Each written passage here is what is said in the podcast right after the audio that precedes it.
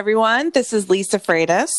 And I'm Katie Saad, and welcome to another episode of 90 Day Disasters, a 90 Day Fiance recap podcast.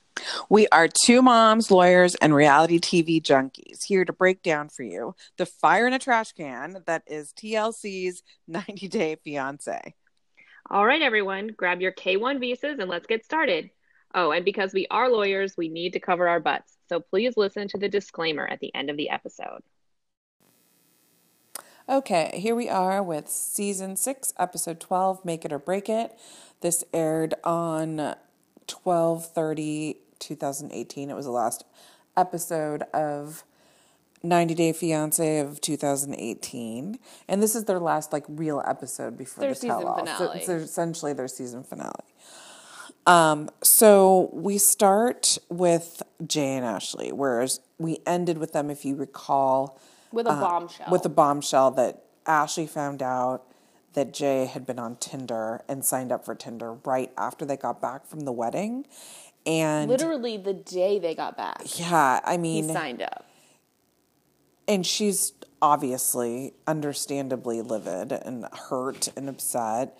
And um, Jay walks in and asks if she wants to talk about it. And she kind of doesn't, but she does ask him why, you know, and he keeps saying it meant nothing to me, which is so often the explanation or defense that you hear from people who cheat. Um, right. That it wasn't sort of emotionally significant, so it doesn't matter somehow. Right. That it's it was just a thing, you know, whatever. But you know, he says I didn't respect her enough to not be on a waiting dating website, which is true. Yeah, okay, so there's that, but then on the other hand, he's like smirking like yeah, a little boy who's been caught in the cookie jar and he has these stupid justifications and excuses like or mitigative he thinks they're like mitigating exculpatory factors right. like oh they messaged me it's like you're on tinder with literally the sole purpose of which is to message and be messaged by people of the opposite sex for purposes of of you know you know, entanglement. Well, that's the thing. He keeps focusing on it was just text messages. I didn't do anything. Yeah. Nobody ever came over. But you know, supposedly they, they he did invite girls to the house. Well, that's what she's saying. But like the thing is, like he's focused so much on the communication and the text, but that's not the point. The point is right. you shouldn't have signed up for Tinder. Period. Like that was the problem. He he didn't he's not getting that part of it. No, no, no. I disagree. It's not that he doesn't get it. It's that that's the part that he can't defend deny. So, and can't deny or defend it. Yeah, he's like focusing on things that would have been worse that he didn't get to yet in time. Right. To like to deflect from the thing that he did that is totally unforgivable, for which there is nothing that could possibly explain it away mm-hmm. or make it better. Like this is an indefensible act. Right. To sign up on Tinder. It's not like he and, and this is what I like about this situation. The thing that makes me feel a little bit more hopeful about it is that there's no gray area here. It's not like he was getting DMs from girls on Instagram, right, right, right, or was doing something shady on Facebook. Right, it's, like, this is Tinder. It's pretty black and white. It's yeah, exactly. There's no, there's no like, yeah, and we can get to he brings something like that up in another in the in the uh, tell all episode but he says something that really creeped me out that i was surprised that he said just based on kind of who he is it was in the in the context of the fact that she's in a weird situation where she's technically responsible for him and for making sure essentially that he has a place to live because mm-hmm. one of the things i think with the k1 where the the American fiance who is essentially sponsoring mm-hmm. the foreigner. Obviously, as we know, they're responsible for 10 years financially, it appears. But you would think one of those things would be making sure that the person had a roof over their head because if they didn't, they'd sort of be on the dole. You know, they would be in some way dependent on the government if they couldn't find a place to live. Right. So she like has to keep him. And what he says in relation to that, the thing that creeped me out was quote, I believe it's a quote. She's going to need, or it's it's you know, so what's the word I'm looking for? Essentially, what he said was, "She's going to need the police to get me out of the house. Right. Like I'm not going to leave willingly, kind of a thing." And that just creeped me out. So there's something that's brought up in the tell-all. So I'm kind of jumping ahead. Okay, that's but fine. it's kind of relevant here because so there's this 10-year thing, and so I looked it up, and it's and Ashley mentions it in the tell-all. This affidavit of support And so you don't have to sign the affidavit of support Really? when they come here. You are only required to sign the affidavit of support when their when their status changes. You're kidding. Which is why in the tell all Yeah. she says, I'm not going to sign, uh, I'm not going to file to adjust his status Would that be adjusting his status to kind of like no to longer? green card, to permanent resident status. Oh, she doesn't want to go for the green card for him because, once she's she hoping does, to get rid of him. once she once she sign once she transfers him to green card status or not legal resident status, Mm-hmm. she has to sign the affidavit of support. Oh, so she Up still until has to that be. point, you don't have to, and I don't know whether Oh. she was confused by that or that at this point when she's talking about it, and then gets clarification, and that's why she says later, "I'm not signing a." Um, Yeah. a, a an adjustment of status because when she said adjustment of status i looked it up and i was like okay what is this and then it says about the support and you have to also make 125% more than the poverty level in order to qualify um, in order to not have to get a, spon- a co-sponsor. co-sponsor so and but that's not until they actually transfer this they get an adjustment of status and become permanent residents so when you just bring them over for the k1 visa you're you don't have to sign that affidavit of, of support yet What's interesting to me about that is I remember hearing an interview on a podcast, and I think she even talked about it on the show with Molly of Molly and Luis, who Mm-hmm. you mentioned last week. And as I recall, she was concerned when, you know, basically immediately after they got married, he started acting a fool and she wanted to get rid of him.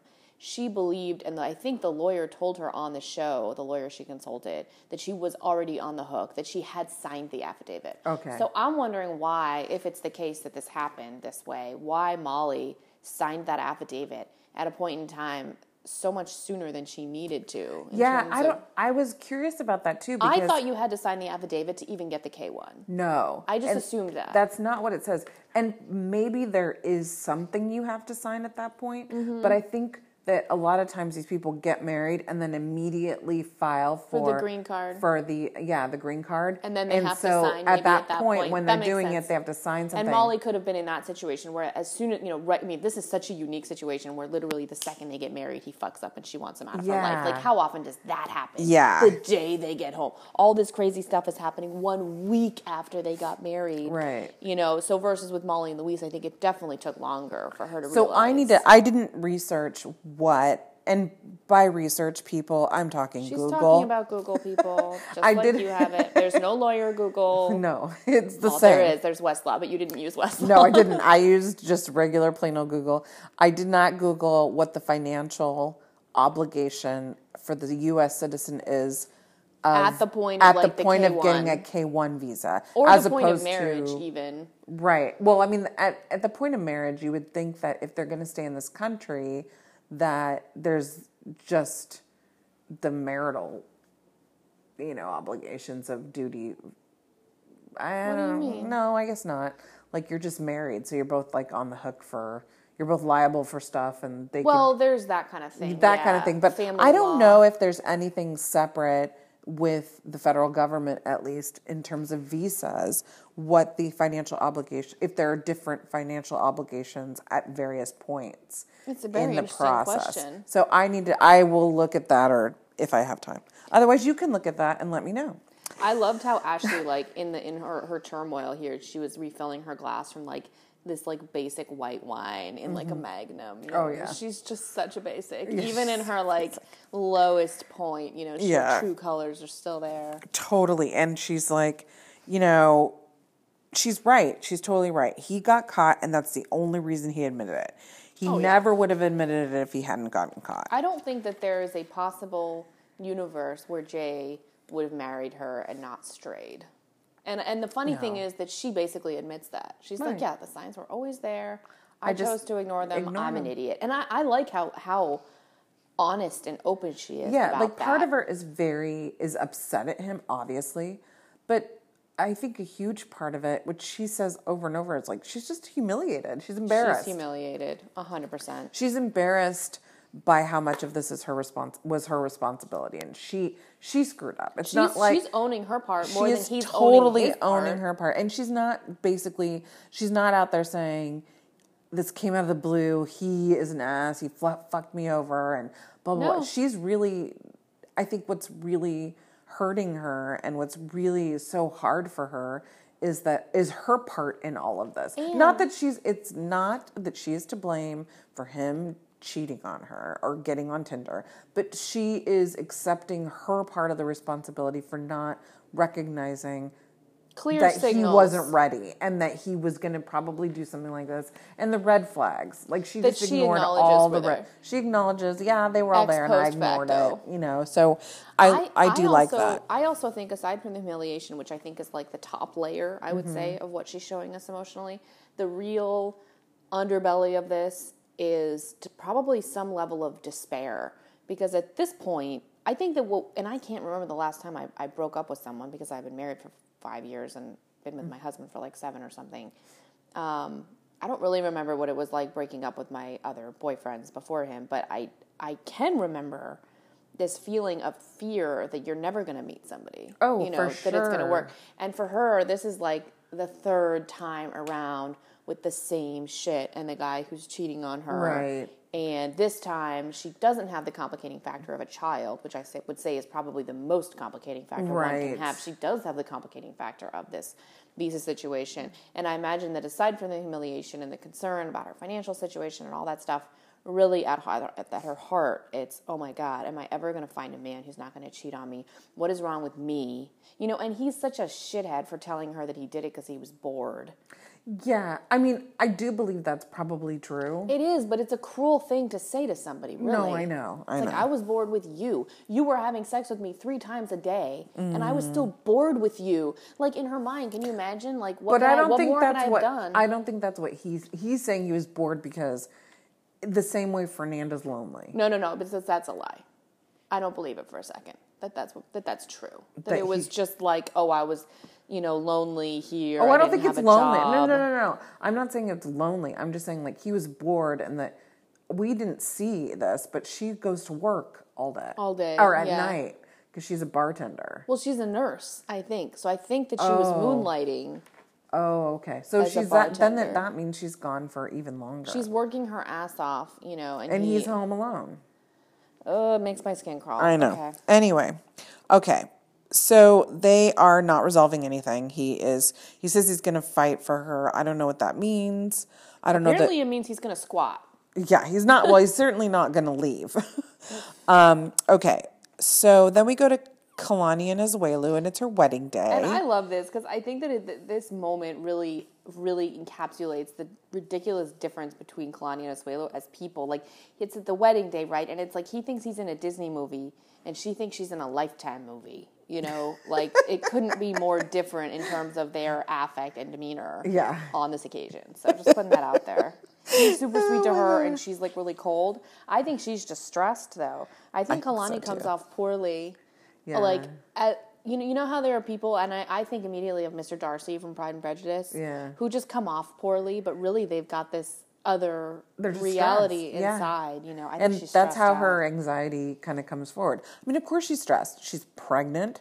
She's got a baby. she seems she's to getting be actually married. afraid of her father in her terms of his yeah, like her dad's gonna freak out. Her brother's probably gonna freak out, and she's got to go back and live with him. This is a lot and she's her. getting married. That's like the wed, and then there's like the they're not getting married in as elaborate a fashion as most people. It is but nice. it's still pretty like there are logistics and there are things that you just stress about because you're the bride.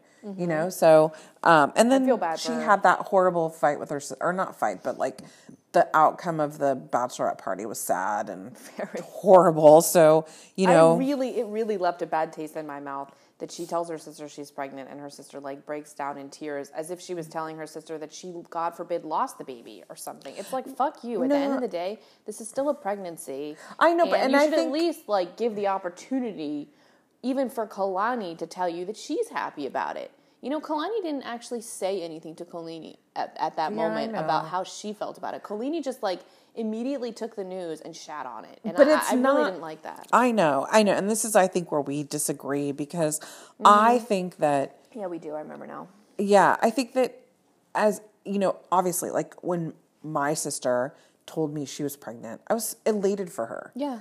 But my sister is in such a different place than Kalani. You know, she's married, she's stable, and we're not living together. We weren't living together up until, you know, her boyfriend moved in or whatever. I know, And so, but but I and I wasn't there, like in her home, r- helping her raise her son financially and I know, emotionally Lisa, for all that time. What's the point?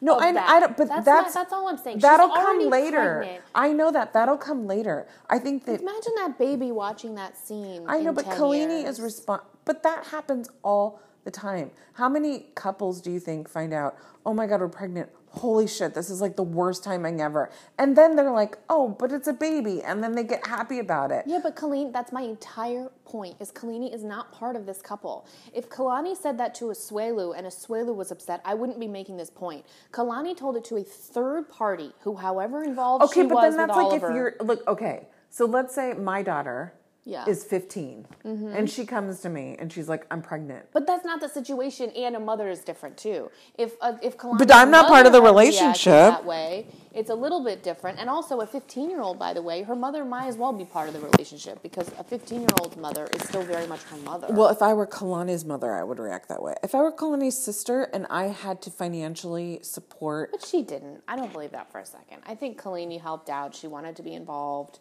You know, she had altruistic motives. I don't think anybody held a gun to her head and said, "You have to provide Well, of for course, this child." nobody holds a gun to your head um, to provide for a child. I just don't like it. I think it was unnecessary. I think that I she think should have she should have been mature enough to like hold in whatever negative reaction she had. That's all I I'm think saying. maybe she. uh, Yeah, I don't know. I think that was just an immediate reaction. It was, you're right. She was just reactionary. and I shouldn't judge her for it. And I'm, I'm not saying No. it was wrong. I'm just saying I wouldn't have done that. Yeah. And I think it's sad. I might have done that.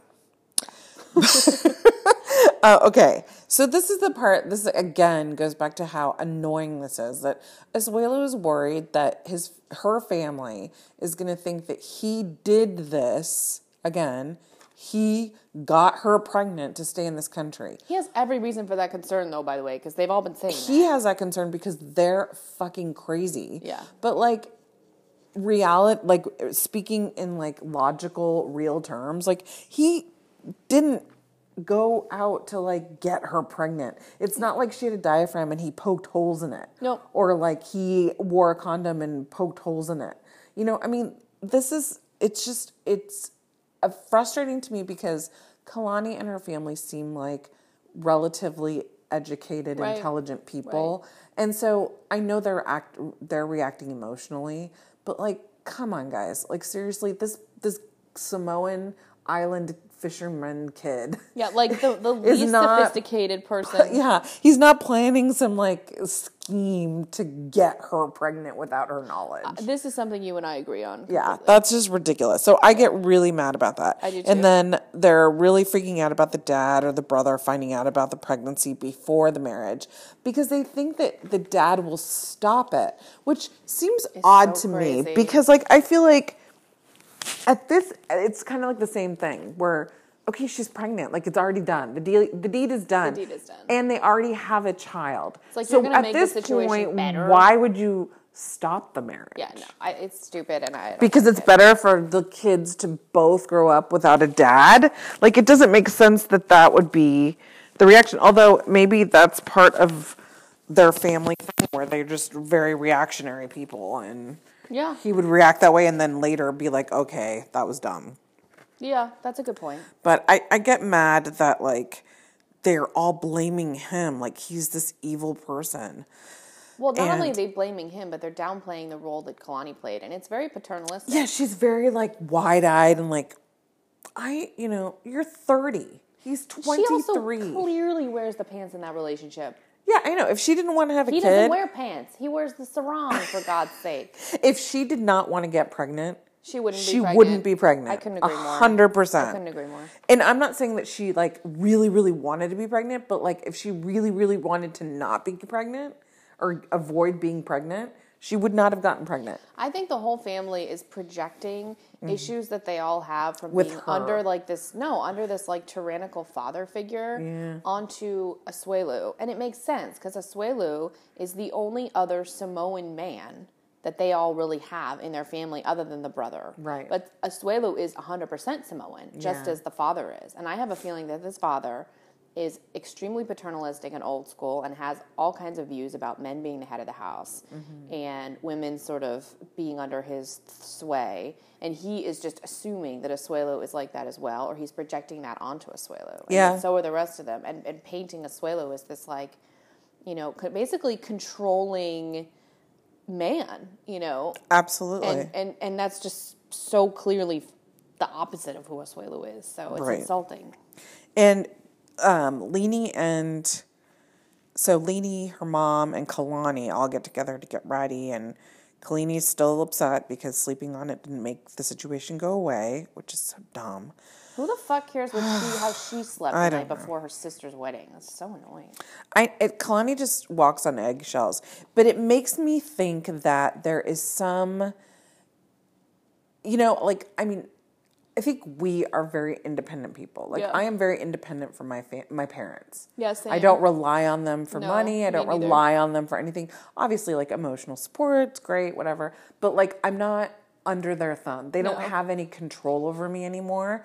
And um, as an adult, you know. Right. But there are some families in which the parents still the kids the the the son or daughter are still heavily reliant on the parents financially Or emotionally, or emotionally but like always trying to so overly dependent on them that they are sort of still and I think that's the case here where Kalani's 30 And she's infantilized. but she's really like 15 and she feels really like she's walking on eggshells because she's not financially independent she's not she's, not even like really physically independent you know she is still 100% dependent on them so she has to she should be concerned because she doesn't have a job he doesn't have a job Right. somebody's got to pay for them That's a good point. We have to consider this pragmatically. Like she's some- not like choosing to be this, you know. It's not like she's independent, and also she's not like this independent, you know, woman who's in her thirties who got pregnant, and she's not Ashley, where No. she can, she's got a house, she can take care of herself. Like if Ashley had gotten pregnant, you'd be like, She'd probably not the smartest decision, but you know what? she'd handle it. It's her decision, so nobody has the right to judge. But in this in this situation, this is why I think that Kalani's reaction isn't totally out of left field because Kalani is having another baby doesn't just affect her and Asuelu. This is going to affect whoever is financially supporting her now with her and Asuelu and her one child. And look, if Kalani really is financially supporting Kalani, then it is a different situation. It's just nobody has said that that's true. I mean, I know that Kalani lived with them for a while. Yeah. But that's not the same thing as being financially supported, and she doesn't live there now. So. And I'm projecting because I know she did when from the tell all. Oh, really? I don't remember that. I've When she says she was the at the end when she comes out, she says she was the father. She when she says she was like Yeah. that, she's because I it wasn't just emotional support; it was financial support too. But I thought she was saying that that's what they weren't getting from Asuelu. They weren't, but she said she that's said- why she thought she was the dad. right, yeah, that's a little different. Then I'll give you that. All right. So anyway, that's them and their screwed up family. Yes. Okay. So now um, we have Eric Leida and, and Eric. and Leida. They are. She's going to get her hair and makeup done, and she looks gorgeous. Yep. She's really good. Her she's so beautiful. Her skin is just flawless. Um, and she's got her, you know, fr- fancy crown. Cause, You mean know, the one that's expensive from, from Paris? Paris? From Paris. yes, because It's Leida. like buy a bed for Leida God's is sake. extra. She is Yeah, so extra. extra. Okay, so she thinks Eric will be a great father figure for Alessandro. I'm sorry. What has given you the indication that he's going to be a good father figure? Well, maybe that he was perfectly willing to elbow aside his own children and their well-being for Alessandro. so actually, Well, yeah, but I'm just like the way he treats his other children gives you some kind of confidence in his ability to be a great father figure. No, obviously, yeah, it seems like he's good with Jenica. But I will say, true. she says something even stranger than that. She says that she can't wait to change her status. And I could, Yeah. is she talking about her immigration Yes. status? Because it's like, ugh. Yes, she is. Absolutely, 100%. Um, and so, military man Eric says that this is Operation Get Married to Leida. More like Operation Dumbo Drop. No kidding. This is so ridiculous. Um, and then he has this BFF that nobody's ever heard of, He Heather, should marry her instead. who comes to town. I think she's Her? married. Oh, her dress was really pretty. I don't know if you noticed Heather's dress. Oh, Heather. Yeah, yeah, yeah. It But was, it was cute. really pretty and it fit her really well. I was like, did you get that shit tailored? Because Yeah. I don't have a single dress that fits me that well Yeah. other than my actual wedding dress. and she's super helpful because Eric's kind of losing his mind. And um, Maybe she hid his pants though. No, this is the thing that bothered me about the pants. So Eric goes to his room and he can't find his pants, right? Well, it comes out if you that Leida was the one who packed his stuff and put it in the room and got it ready for him to get ready. So he understandably and rightly so is goes to Leida and says, Right. "Hey, my pants are missing."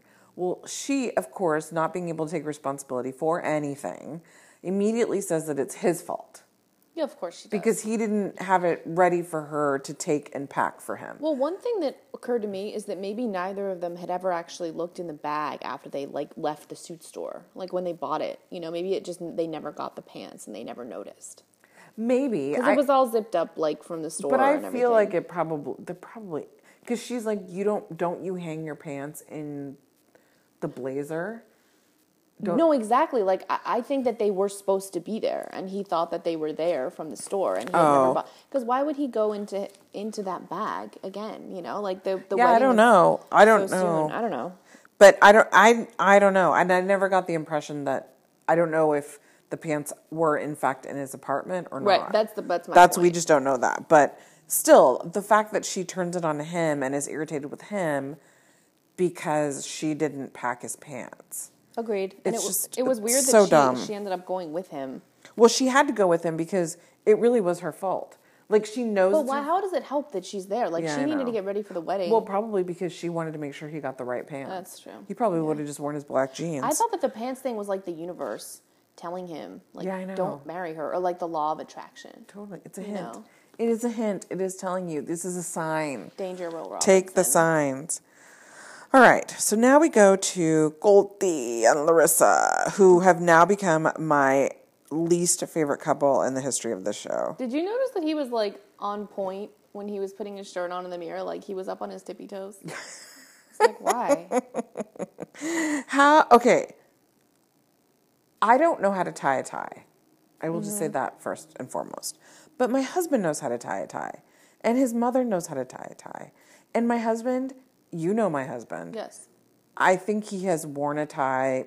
He could probably count the number of times. No way. How many times? No way. He never wears a tie. He's a professional. I know that he doesn't wear it to work normally, but when you're at his level of, of professionalism, there are so many like events and things No. that you end up going to you at think, some point. You think he goes or to weddings. he goes to board meetings with a button-up shirt, no I know. I know. I'm just saying, like he is in such an elite world He had- professionally. like there's just no way. I'm sorry. He has to have worn a tie at least 10, 15, 20 times in his life. He just Oh, in his life, maybe, yeah. But like since I've known him, he wore a tie to our wedding. He wore a tie to a charity event that my sister invited us to. Yeah. And he wore a tie to her wedding. But like that's it. Like he doesn't wear But Colt had never worn a suit ever. Debbie says that. I've Oh. never seen you in a suit ever. That's so weird. So it's not surprising he doesn't know how to tie a tie. Anyway, I don't know. So they're both but Debbie doesn't know how to tie a tie? Why would she? I mean, the dad's dead. Yeah, but in I used to know. I knew in college, and I don't know now. That was ten years ago. I forgot. Yeah, I didn't know, but I I don't know. I think it's I weird. knew in college because I learned from my mock trial team because we always had to like help the Oh, guys yeah. get dressed. Um, so Colt asked Debbie to walk him down the aisle.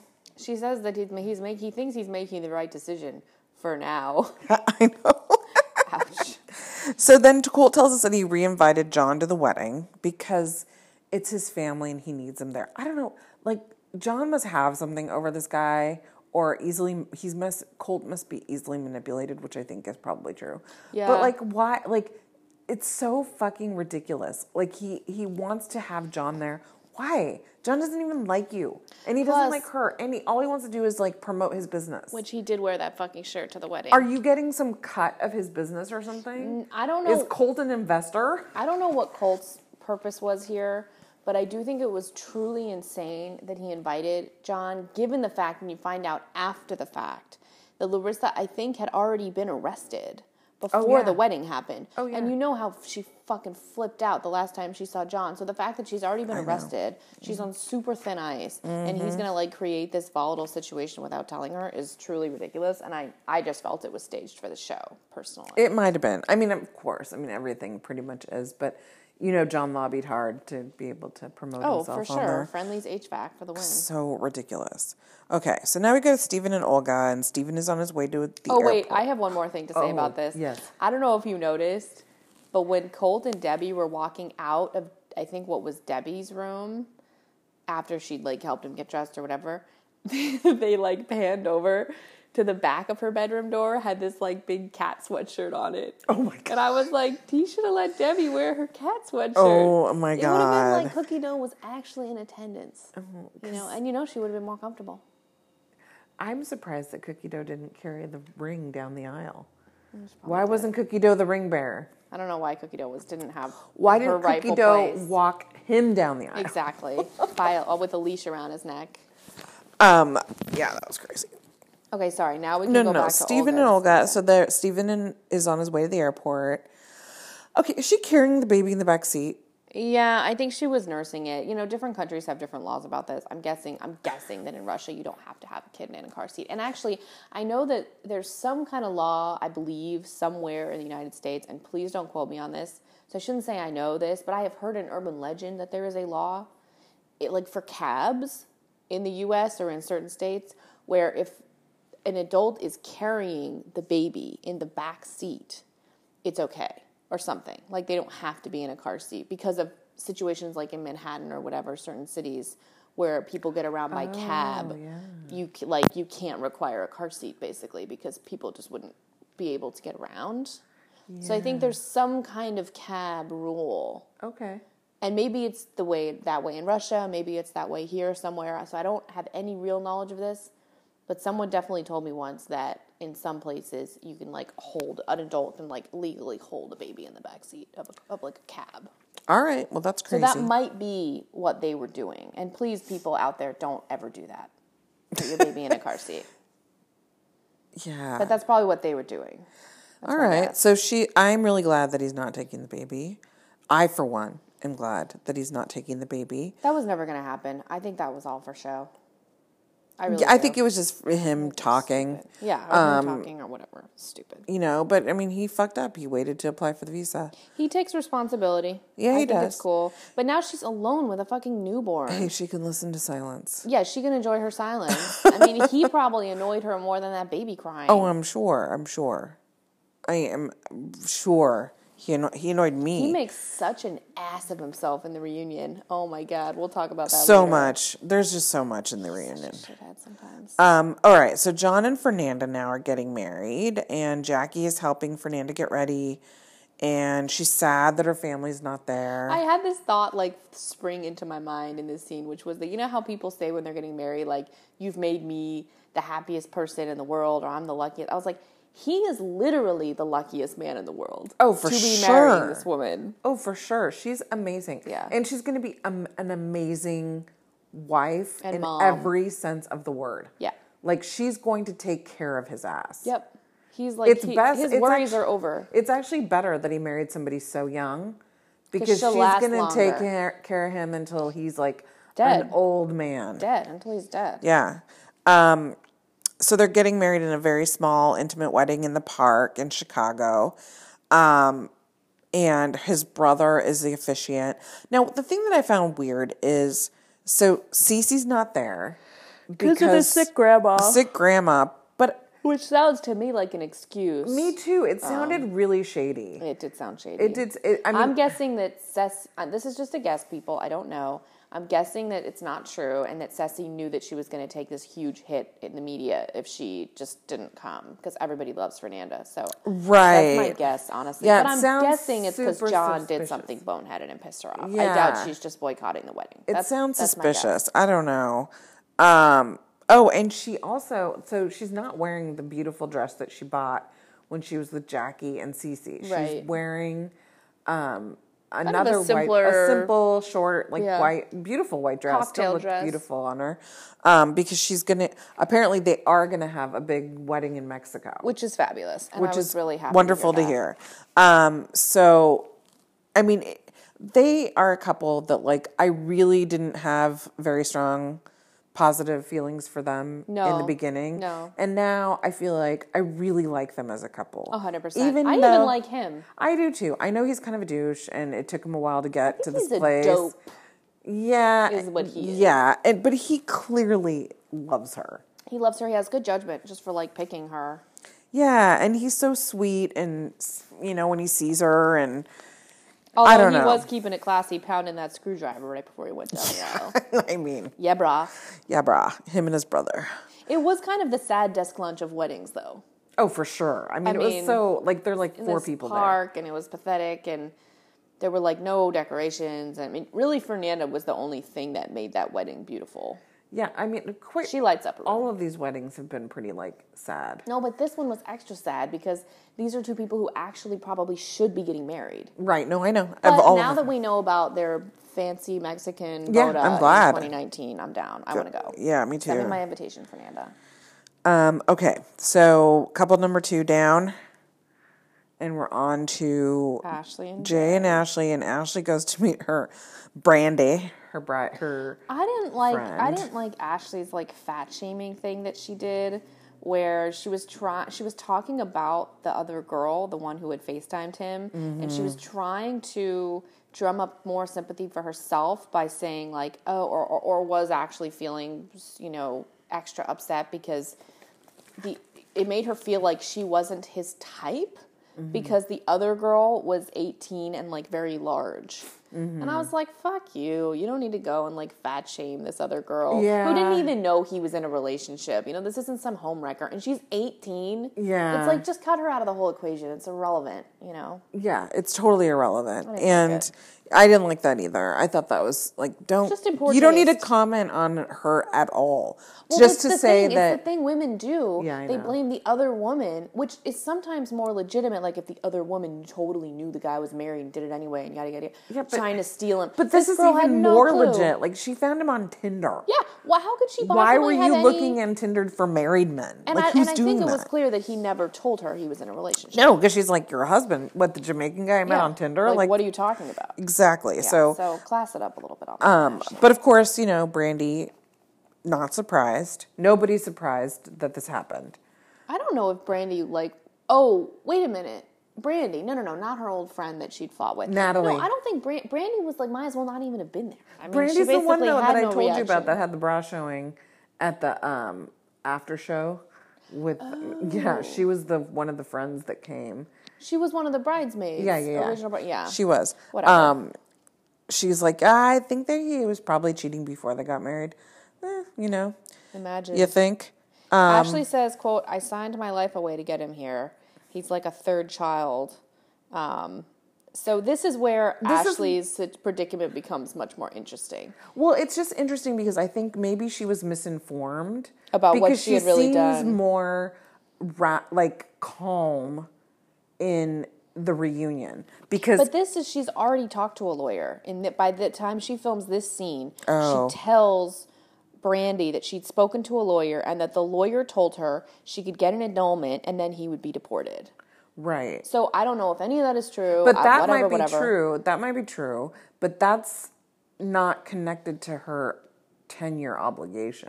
But in theory, the lawyer would have clarified that with her. Maybe. I don't know. Because then she says, and maybe the, the lawyer did.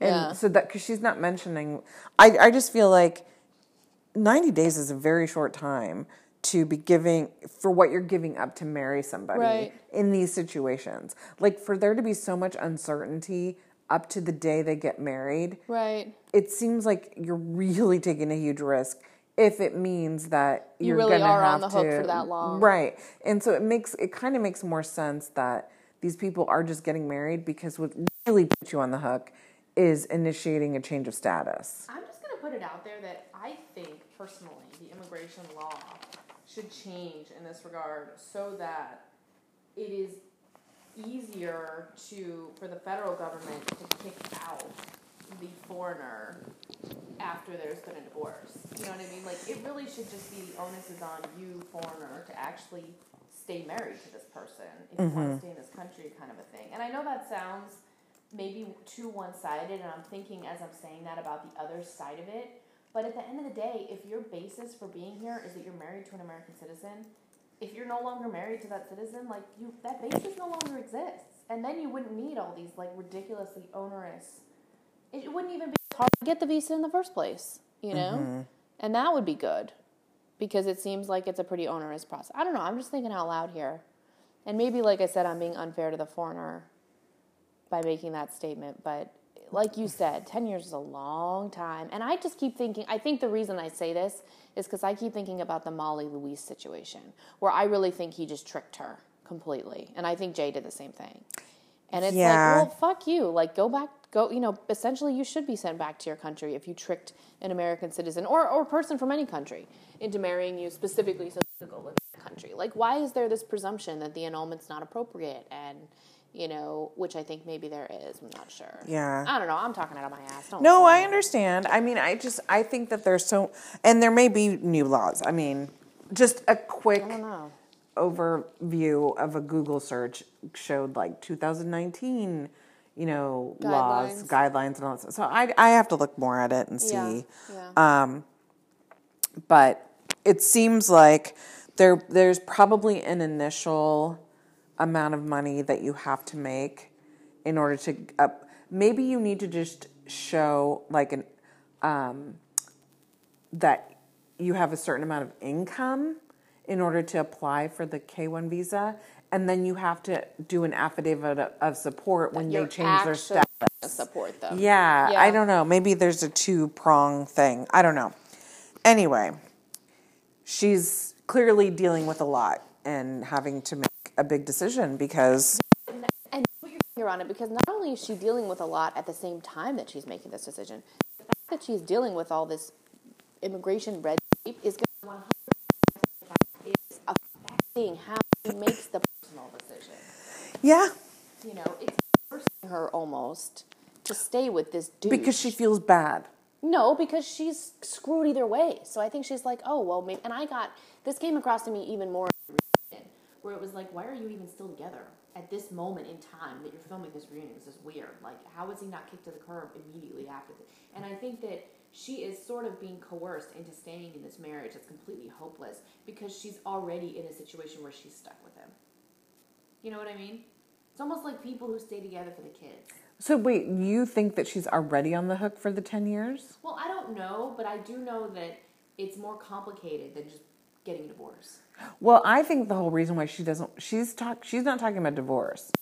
She cuz a divorce does not Or annulment or term, en- but, ending but an annulment is different because an annulment does terminate your uh, your obligation to support. But isn't it really hard to get an annulment? Like, is it really enough to just Well, say, "Oh, he fraud. cheated on me"? I know, but like, it's not enough that he cheated. I don't even know that he did defraud her. Versus, he's just this horny twenty-year-old who maybe Yeah. thought for five minutes, "Oh, I can hack it as a married guy," just long enough to get down the aisle, and then realize, "Oh, no, I'm still a douche." You know, Right. And I mean she, fraud, I well don't she no, but she could say that he was just trying to get his green card. Right, but I'm not sure that's true, and she'd have to prove that. Right, My so- point is that it's not easy. I don't think. To Get the Okay. annulment. And I don't know, maybe it's easier to get an annulment in these situations. I have no idea. We have no idea, people. But what I'm saying is that for her, getting an annulment means he gets deported and she probably will never see him again.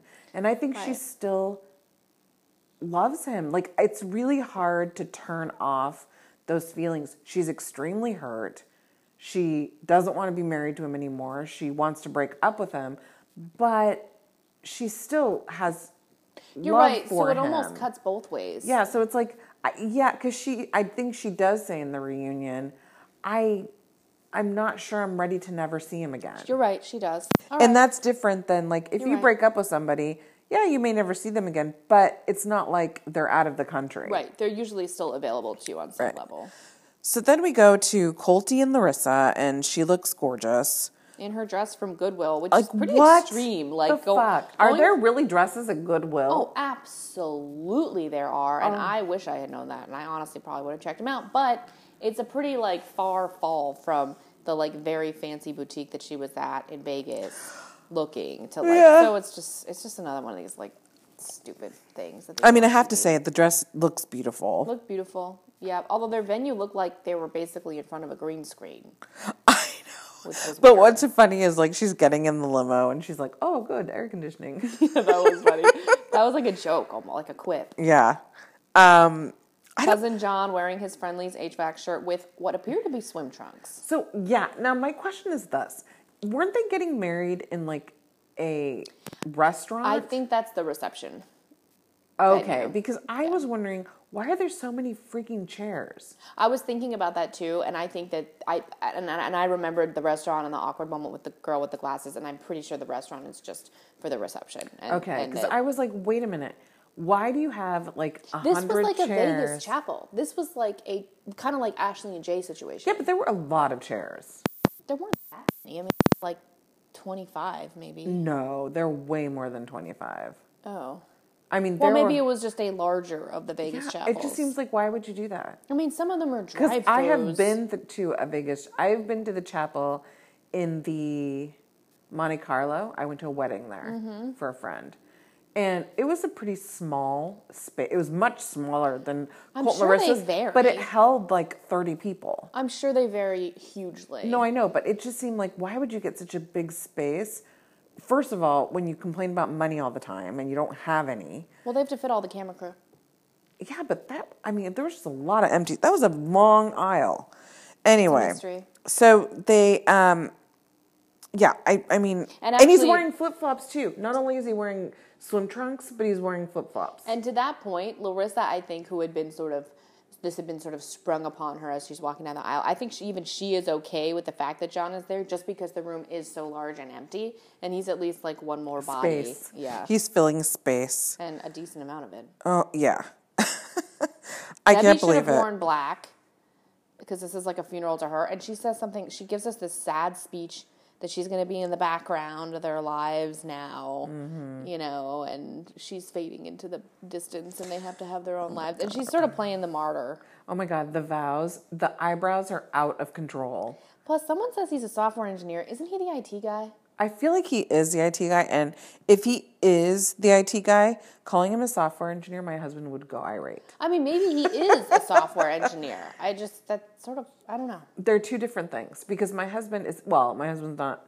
He was a sophomore software engineer. Now he's not, but I always, He has the degree and everything. I yeah, he's but I always joke that he's my family's IT guy because my parents call him to fix their computer and all the stuff and he's always like he should fix my computer. and when I tell like my friends and stuff or when I say, "Oh, he's like an IT guy," he gets super offended. When I left my second law firm, I like kept the IT guy's number in my cell phone because we were Oh, yeah. homies, and he told me that he would be my IT guy for life. Yeah. He They're so super sweet. I swear to God, people I was always appalled that so many lawyers in the offices I worked were such assholes Such dicks to, the. IT guys. to everybody. They're dicks to the IT guys, to the mailroom people, to the assistants, to the receptionists. I Yeah. was always so nice to all of those people. too. Because when you are in a bind. a bind, Yeah. those are the people that will help your ass out. I know. When you're like, oh shit, the FedEx guy already came. Oh no, this had to go out. They're like, I will go run it too. I will, like, drive it for 100%. Like they are, they're amazing and they work the hardest. Shout out to support staff everywhere. Yes, you guys are amazing. Um, anyway, so she's like, he's lovely, he's nice, he's handsome, he's a software engineer. I know, and I, I just didn't believe that that I was just the thought that was so funny that that's like, you know, oh, he's such a lovely guy. He's so handsome and he's so sweet and She ran out of and things he's to a say. software engineer. that's like one of the pluses now. Um, so then we have Eric and Leida. So that's married couple number three. Yeah. Yeah, you're right. Now we go to Eric and Leida, and they go buy pants and head back to get ready. And Eric is really upset that the girls don't support the marriage. And I am like, why is he surprised? Like, He honestly. says he says something like quote, "I'm prepared to give certain things up to marry Leida." like he's your basically talking about his children? children. Like that is so fucking ridiculous. And I don't know why he's surprised that they're not going to show up. They told you they were not going to show up. Right. You know, At and least Jenica came. yeah, but Jenica doesn't have a choice because she's I know, 'cause 11. She's like a kid, yeah. I mean, she's a child. Of course she's going to show up. I felt that the pastor should be on Broadway. he had a lot up his ass. totally. And good vocal range. Um, and you know, Leida's dress is beautiful. She looks gorgeous. Speaking of Jenica, in regards to the fact that the other daughters didn't come it was like, well, we have Jenna here, and honestly, it's enough. like, ouch. I know she does not hold back her disdain for like the fact that he has children. Um, and Eric's dad walks Leida down the aisle, which is sweet. Yeah. And, but Um, then after they get married, her first like sort of exclamation is, "I always wanted to be in America. Now I'm here." It's like, oh God! Like, doesn't she know how that's going to come across? So I have a question. Does is this something I wrote this down as a quote? I think it's Leida that says this. Mm-hmm. She goes, "I see Eric and I think it's not that bad." I don't remember that. Oh my god! I wrote it down and I wrote, "Ha ha." Maybe because he says that he's. She says he's handsome and stuff. Maybe she did say It's that. not that bad. I'm like, what? I don't ever. She's tone deaf, I think, is the long and short of it. She Yeah. has vol- like verbal diarrhea. She has no filter. Like she's, you know, everybody thinks terrible, truly terrible things all the time, but we know better to say them. Yeah, and Yeah. I think she just doesn't. She has no filter. Um. So married couple number four. Okay, and before we go back to Ashley and Jay, let's take a quick break. Okay. Okay, so now we go back to Ashley and Jay, and I've done a little bit of uh, quote unquote research, and there are two affidavits of support. so confusion, by the way. that's the confusion. never explained that on the show, and they really should. They really, really should. So there is a Form I 134, which is an affidavit of support for the visa applicants. So this is an affidavit of support when you're applying for the K1 visa. And this is where part of the interview process you have to submit this affidavit of support to say, I will support this person for those 90 days. Plus, I think the time that after they've gotten married, Right. before they It's for any card. it's for when they are in the United States. On so a visa, basically on on a a K-1 on a K1 visa. So if they come into the United States and then get married but their status hasn't changed to permanent residence, that entire time you are on the hook because the K1 visa basically says they just have to get married. But once they get married, the K1 visa, the 90 day requirement expires, but now they're married. So now they're legally able to be here until they change their status and become legal residents. But you don't even have to do that. You don't, you can be here legally, just be married. Really? So you never You have become a- card? Don't know. Oh, I bet that's what Joe Giudice did, or not technically. Okay, so he he. He's a legal resident. He got married, but I know that there are people But who he just never bother getting their green card, right? Well, no, they get their green card. I think Joe Giudice oh. has his green card. I don't think so. I think he's a Oh, he he is a legal resident. He's not a citizen, Oh, right? okay, so okay, so you can be in this country and become a, a legal resident. You just never become a citizen. I should be my allowed to talk. no, it's I, I'm just I'm just wrong. Because my grandparents were here for thirty years before they became for, and they were legal residents, but they didn't become citizens. citizens until they were like ninety. But these people, when they get when they change their status from visa holder to permanent resident, they're still not becoming citizens, right? Or are they? No, they're just becoming permanent residents. becoming permanent but when they become a permanent resident, they um, when they get their green card and become a permanent resident, then you sign and it. Then you now have to sign a new affidavit of American support. sponsor. Called the American sponsor has to file an I eight sixty four, and I think the I eight sixty four is um, what will put you on the hook for 10 that's the 10 year thing and i don't think that just getting a visa affidavit of support puts you on the hook for 10 years it just puts you on the on the hook for the time that they're in this country My question is this: what if in a situation, let's use Ashley and Jay as an example since we're here. Mm-hmm. What if she never filed for him his status to change from a mere K one visa holder who's married, so the ninety day Mm-hmm. expiration clock has stopped. She never files to change it from that from the visa holder to a permanent resident. Like, what kind of limbo would Jay ultimately end up in then? What kind of responsibility would she have for him financially? Well, she's still on the hook financially, and Like, while he he's in this country, changes his status and just stays here. And I mean, is, she, is he allowed to be on her dime forever? Like how? Well, in other words, when does the affidavit for support for a K one visa holder expire? If it doesn't expire because you have a new one as a result of the legal status changing to permanent resident.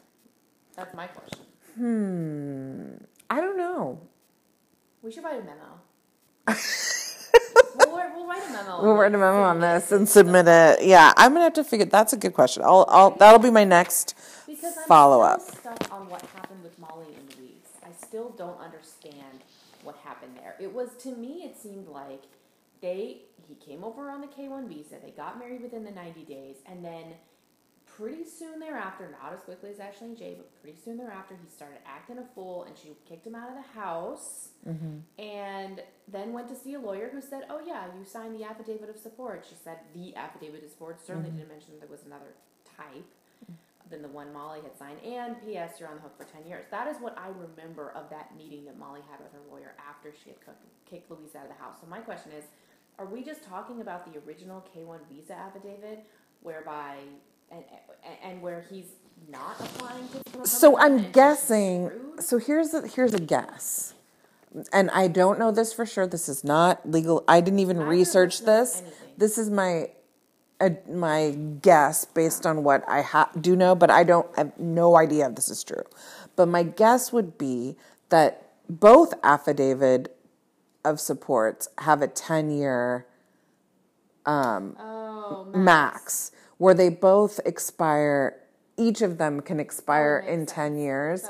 Um, and that the k1 visa one will expire in 10 years but there's probably less of a financial um, burden if you're just on a K on a visa, if you're just signing an affidavit for a visa, whereas when they you sign a, an affidavit for a permanent resident, you are taking on a lot more responsibility because you don't necessarily have to be married to somebody to for them to apply for a green card. I mean, my That's parents, true. my parents were sponsors for my grandparents. Oh, so this is an area where they're overlapping, sort of. Like, yeah, where like affidavits are she's sort knows. Ashley's on the hook for 10 years, but not to the same extent that she would be if he changed his status to permanent resident. Because if you get a if you get a green card and you get permanent resident status, then you can stay in this country whether you're married to the person or not. Right. I think that's what happened with Muhammad. And I think that's why for Ashley, she's trying to figure out, well, do I just stay married to him so he can stay here? Or do I get the annulment where he can get kicked out? I think he would get deported if, if Yeah. an annulment, because it would be as if the marriage never happened, right? Right. And I think even even though the divorce doesn't end her financial obligation to take care of him, he's going to have a much harder time staying in this country if he doesn't become a permanent resident because he no longer he would no longer be on a K1 visa. Uh, how could he work? Yeah, and and I mean, he, what's the what's the what's the reasoning for him being in this country? He's not on a K one visa anymore. God, I wish we were immigration lawyers. Like this podcast would be so much better. Honestly. I know. Well, I'm sure some of the stuff that could be. I mean, we just need to do the research. We need to identify the questions and then do the research. We need to IRAC this shit. Yeah, we do. Issue, rule, Rule. analysis, conclusion. Welcome to law school, y'all. Yeah, we're gonna we're gonna teach you all to be lawyers before this ends. Really bad. okay. So then we get to Jay and Ashley. So he reiterates that he did it because he was bored. Wait, I have a key initial comment. I have the same blankie as her. I literally have it on right now. Yeah, you do. So Maybe is that a Kirkland special? I wish. Kirkland quality is everything to me. But no, this was, I think, literally, my husband had this before we even met. So it's probably Ashley's blanket. Oh, you know, my husband got all of us blankets for Christmas, or not all of us. He get he got Aiden a uh, kind of like a newer version of the slanket. So Oh, it's that. It's like a hoodie. It's like a gigantic hoodie. no, well, no, it just has the sleeves. So it has the arms. So it goes on your body, on top of your body, has the arms, but it's got super, super soft fur inside. That's just a snuggie. It is like, yeah, it's like, it's a, then it's a snuggie. It's, It's a snuggie. yeah. And then it also has a pocket for the remotes. Hot. So he, that's Aiden's, and which I have been using while he's been when he goes to his mom's. I'm like, did he live? The, did he leave his blanket here? Um, and then he got Olivia and I weighted blankets That's because we have a hard time staying asleep. We're Supposed very we're like, light really keep sleepers. It's great. Like Does it work? yeah, I mean, like I the first day, and I like a heavy blanket. Like I'm the type I of person that like when it's super hot, I cannot sleep with nothing on, like no sheet or anything. And like for me, if it's heavy, it makes me feel comfortable. I like it. So the weighted blanket is super awesome. Although I have to be careful because if I'm in bed with my three year old. She likes to snuggle and she's like, oh, put the blanket on me. But my weighted blanket is for an adult, and so it's heavier than Olivia's because Olivia's is a child one, and so it's not as heavy. So I do uh, worry about like smashing her. Um, I'm sorry. I got to But June's tough. Oh, that's- He's freaking out about something. that's all right, but June June is tough, so I don't not that worried. But okay, so he's she's like, you know, what are you gonna do when you know we're older and you get bored? Like, is, if this is what you do when you're bored, um, they're fucked because what do you do when you're not bored? Like, you know, what do you do when when things just we had I mean, quite frankly, they're still they're I mean, they're literally in the honeymoon phase where, you know, they just got married, her kids are not around. So like he is he is living a cush life. Like appreciate it. He has Beats by Jay. Yeah, he's he's a child. I mean, I get that he can't work, but get a hobby and one that does not involve Tinder. Um, and don't even start blaming Ashley. I Like, just okay. My issue with this is I don't understand why she's even giving him the time of day. You know, is it literal? This is the point I was trying to make earlier. Is this a situation where she's like either is legally or feels legally bound to this guy, so that she's not making the same decision that she would have made if if, if it wasn't the K one situation? Like, would she legit have kicked him to the curb? yeah. Oh, Immediately. oh yeah. If they were not together, she would have kicked him out. I think the issue here is that one, she is financially obligated Right. To take care of him while he's physically in the United States. And two, she's not ready to pull the trigger and try to get him deported. And I think that's her struggle. And I think she's, because she knows it's not like regular kick him to the, well, I mean, quite frankly, her two exes are her baby daddies. So she still does see them. Whether she has, I mean, obviously, I don't think she has feelings for them, but she still potentially could see them.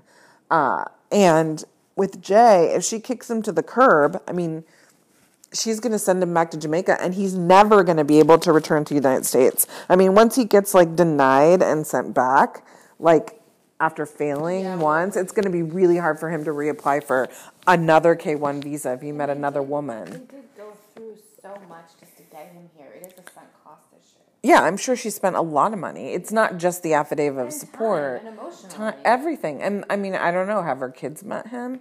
Like, you just, there's so many unanswered questions. It's so hopeless though. Like he blames her. He says she didn't give him, enough attention, as you pointed out. Yeah. And, like, my question just it just kept coming up in my mind. Like, why are you even having this conversation? Yeah, I know. It's just because she can't let go. And I, you know, the thing that's hard for her is that with another person, yeah, she would have. She did kick them to the curb, and she didn't get married, and now she did get married. So it's a whole nother level of, even if it's not like legal for her, it's like a whole new le- another level of like investment mm-hmm. you know and humiliation and she i you know i give her credit because she's like me we both know each other well enough to know that we're going to continue to throw this in your face even if we do reconcile like i have always told my husband like if you cheat on me it's over and he's like yeah but you never know till you're in the situation and i'm like i know because I know I would never be able to get over it and I would always bring it up. Right. I know myself. And I'm not saying that's a good quality and that's something that you should aspire to do. I'm just saying that I know myself well enough that I will never let it go.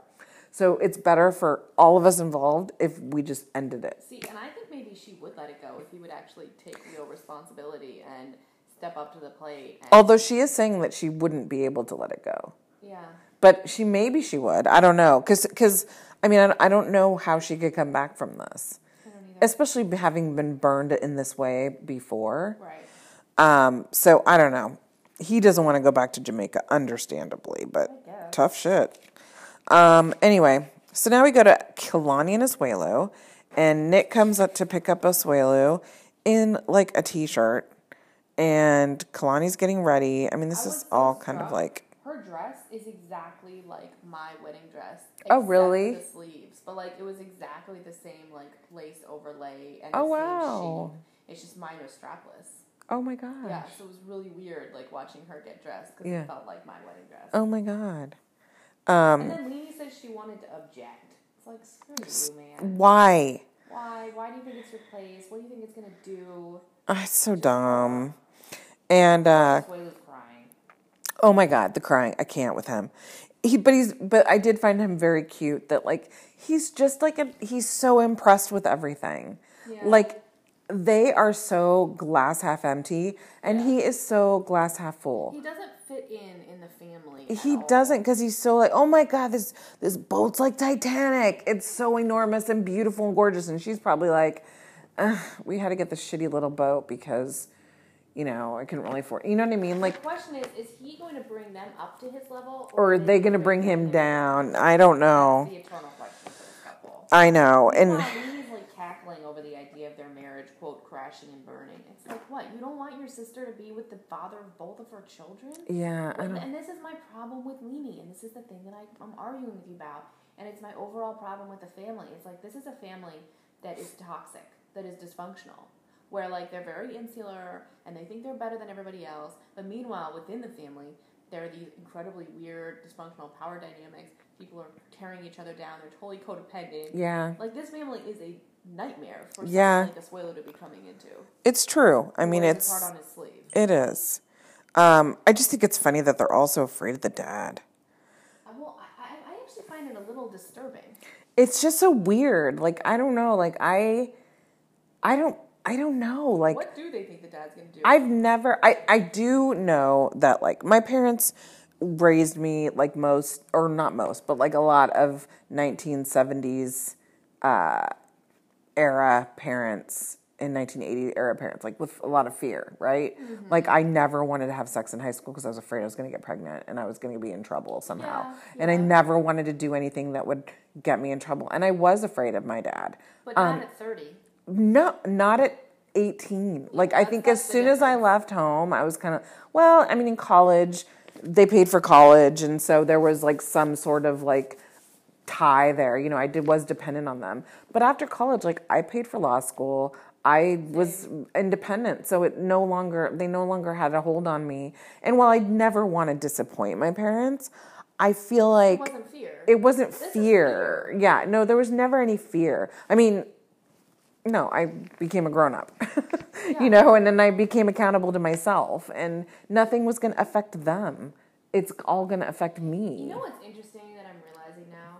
Kalani was essentially probably a 28 year old virgin when Mm-hmm. she met Asuelu on a vacation. So she's kind of away from her family. Mm-hmm. no, she was with her family. Oh, she was? I thought she was there for like a wedding, like not with her. No, no, no. She Oh. was on a family vacation. I was just gonna say it, it, it's an interesting thought that she ends up with this guy who's not at least part of her world Yeah. at home with her family, you know, and she manages to sort of stay the virginal Mormon girl for all these years, and then she goes to Samoa, and I think that was a sort of a declaration of independence for her. But then she- she couldn't deal with the consequences. She didn't have it. sex with him on that first family vacation. She didn't. No, she went on a va- family vacation and she met him. Yeah. And then she went back by herself, Oh. and got that pregnant? time she got pregnant. Oh, I didn't. Well, okay, that makes even more sense. Because they didn't have sex the first that time. does go to my point then. So then she goes alone without her family, And she it's decides to have sex with him. oh, Yes. first time. And however. It would have been impossible for her to have sex with him while she's on a family I vacation. don't know. People find a way to knock boots. I, do- but under their like watchful eye. Oh, Asuelu probably had the key to like innumerable storage closets in that. Yeah, hotel. true. Was the director. Yeah, but she was a virgin. She's not going to. Two words. Dirty. That was in his home, yeah, I don't know. They don't have walls. No, that's true. Um. Anyway, they get married, so that's couple number five.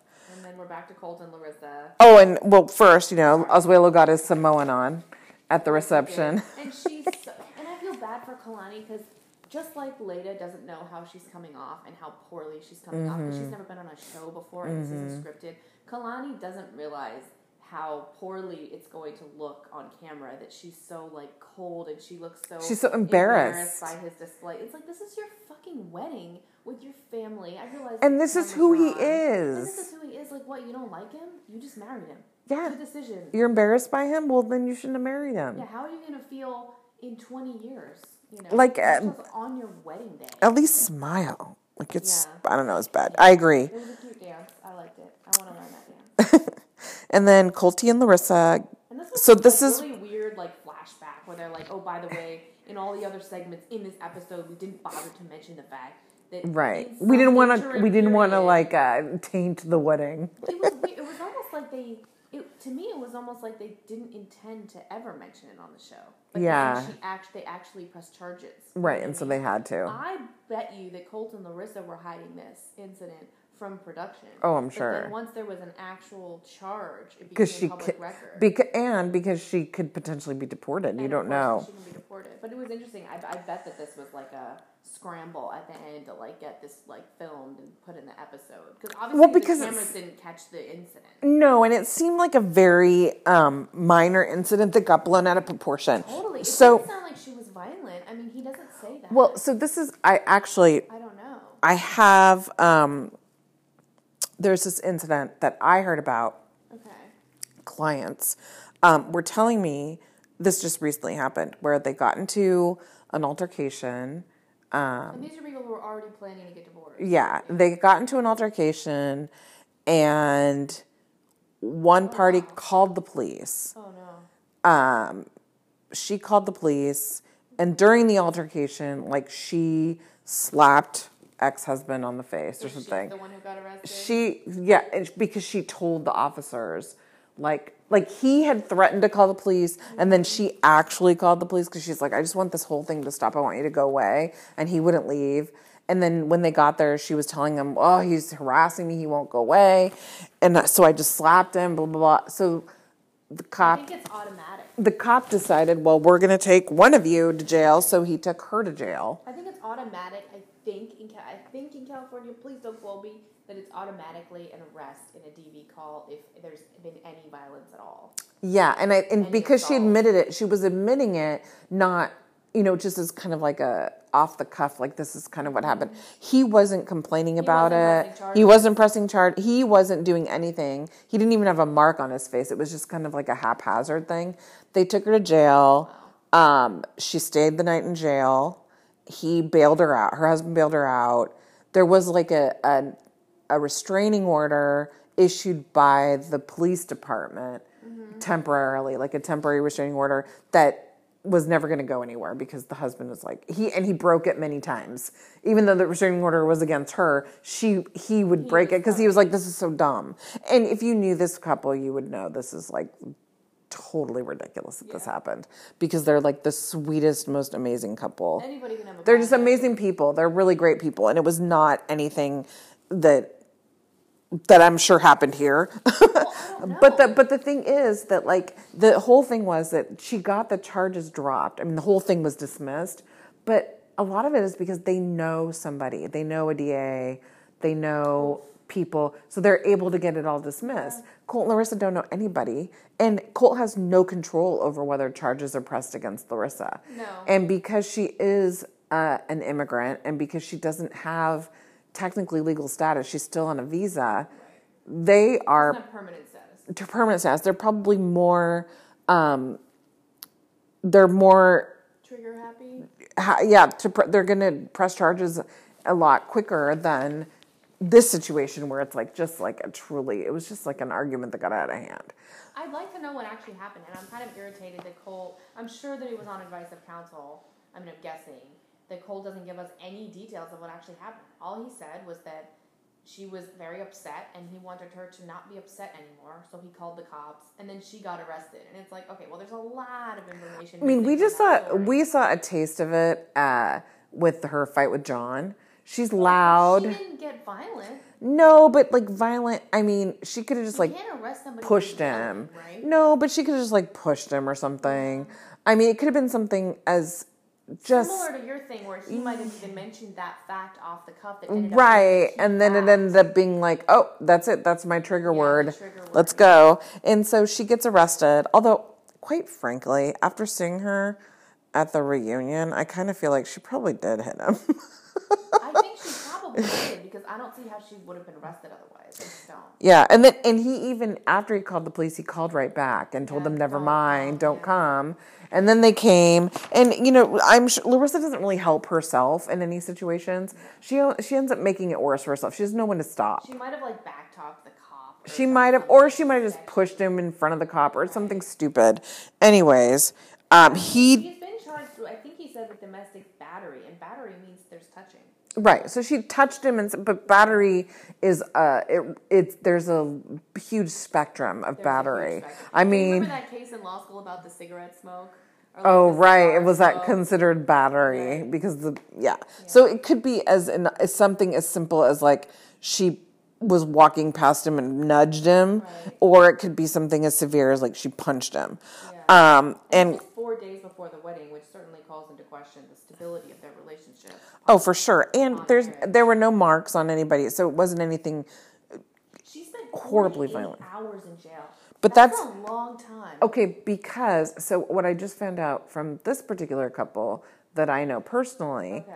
um, it cost seven thousand dollars to bail her out of jail. Well, maybe they just didn't have the money. Yeah, seven thousand dollars. I mean, that's a lot of money for, especially for But Colt why do they even need to keep her for 48 hours on domestic battery? Well, you have to keep. I think If there wasn't an issue of protecting the spouse from her, I which clearly there wasn't because he had said, I'm not pressing charges. I don't even I know, but if if they're point? because they have to have. Um, typically, there's like a hearing.